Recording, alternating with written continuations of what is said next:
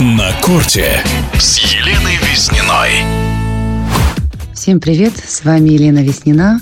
Выступления Даниила Медведева и Андрея Рублева и Аслана Карацева нас, несомненно, радовали и радуют в этом сезоне. Поэтому мы ждем от них и продолжаем ждать еще больших побед, но впереди очень непростое покрытие, грунт. Для Даниила Медведева складывается матч на нем очень непросто. Будет интересно наблюдать, как он сможет справиться с этим давлением, потому что для теннисиста все равно существует любимое покрытие и нелюбимое.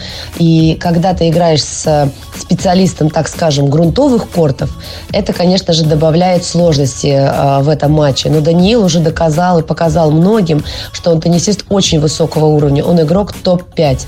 Поэтому его уважают, его, на него настраиваются. И ему нужно, конечно же, постараться набрать как можно большее количество очков на грунте, потому что у него есть шанс стать даже первым в мире, если у него получится отыграть весь грунтовый сезон на хорошем уровне. Так же, как и для Андрея Рублева. Грунтовое покрытие является не самым любимым, но все же Андрей побеждал на юниорском Ролан Гаросе. У него есть хорошие выступления на взрослом Ролан Гаросе. У него есть красивые, хорошие победы, как в Монте-Карло, Карло, в Барселоне.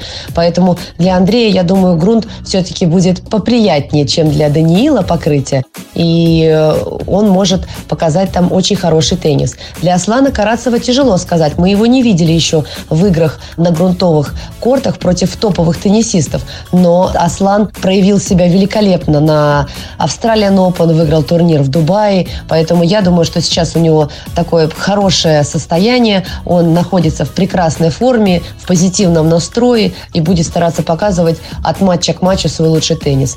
Будем надеяться, что и у Карена Хачанова получится на грунте показать хороший теннис, потому что он был и в четвертьфинале Ролан Гарроса, и для него это тоже один из самых успешных турниров «Большого шлема». Поэтому мы желаем нашим ребятам удачи, болеем за них и ждем побед.